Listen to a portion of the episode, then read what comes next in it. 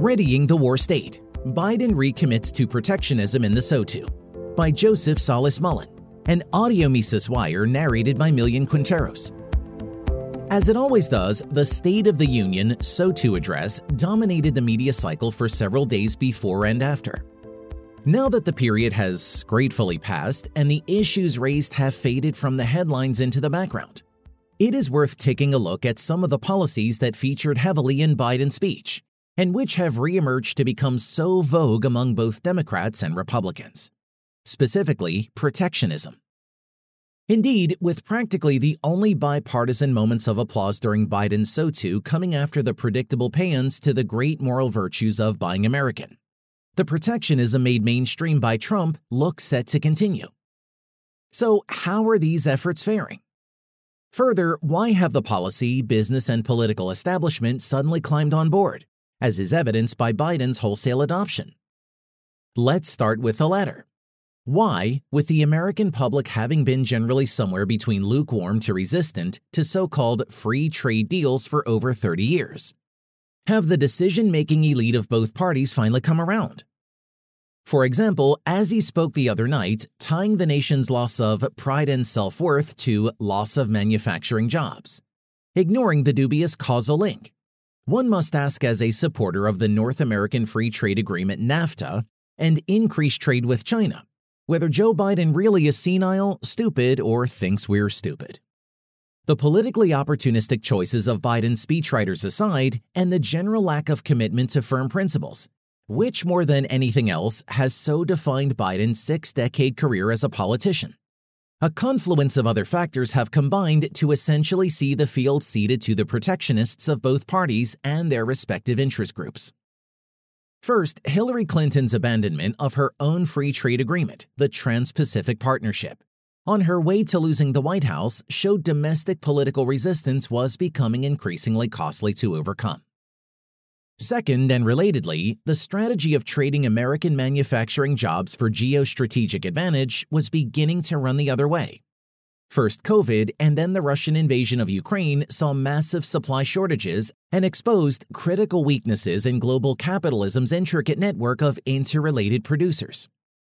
Girding for the next round of great power conflict, Washington was embarrassed to find its own industrial base greatly diminished, and strategists clambered aboard the protectionist bandwagon in the name of national security, hence the CHIPS Act. Critically, free trade's historically biggest champions, big business, have been largely absent from the field. Frankly, many in the corporate world have undergone a change in thinking regarding China. While it was nice increasing profit margins by offshoring factories to exploit the cost savings of cheaper labor and lower environmental standards, the real prize was always open access to the Chinese domestic market.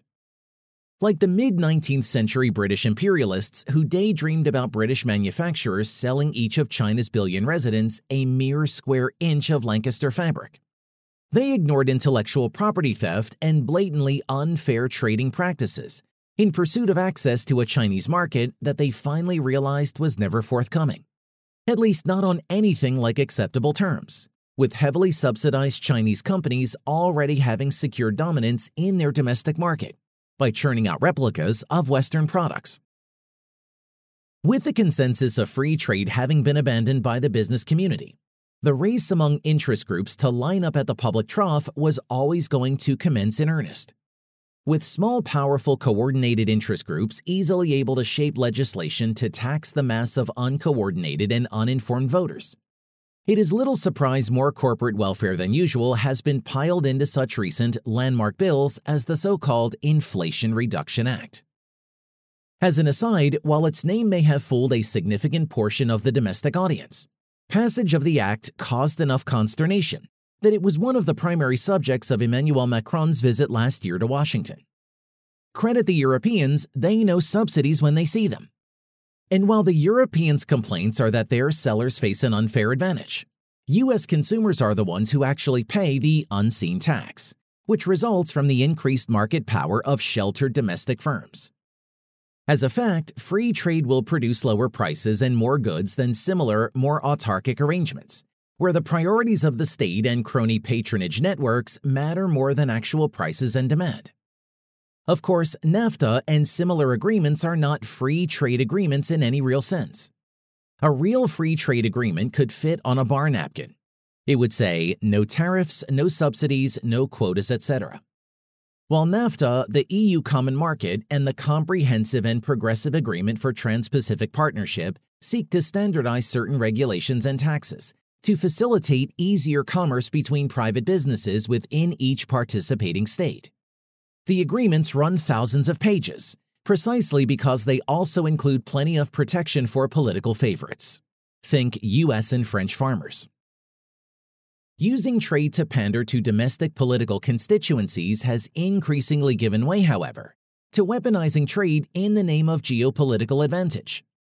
For example, Trump's trade war with China has been taken to the technological cutting edge, with the Biden administration seeking to prevent China from making or having access to the high-grade microchips necessary for the most advanced computer and military technology. And while the Biden administration has trumpeted its ramping up of pressure of the governments of ostensibly independent states like the Netherlands and United Kingdom to prevent or block the actions of domestically based private companies that might dare to do business with Chinese counterparts in these critical wares, American observers should note two things. First, China has taken note and objected at the World Trade Organization to Washington's drastic escalation of its existing trade war.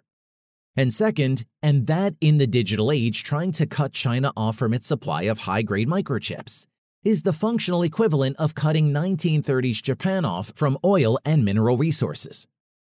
Apart from the dangerous and bullying nature of such tactics and its negative effects on U.S.-China relations and American soft power, such apparent power to redistribute and rearrange reality at will by government fiat produce less than impressive results in reality.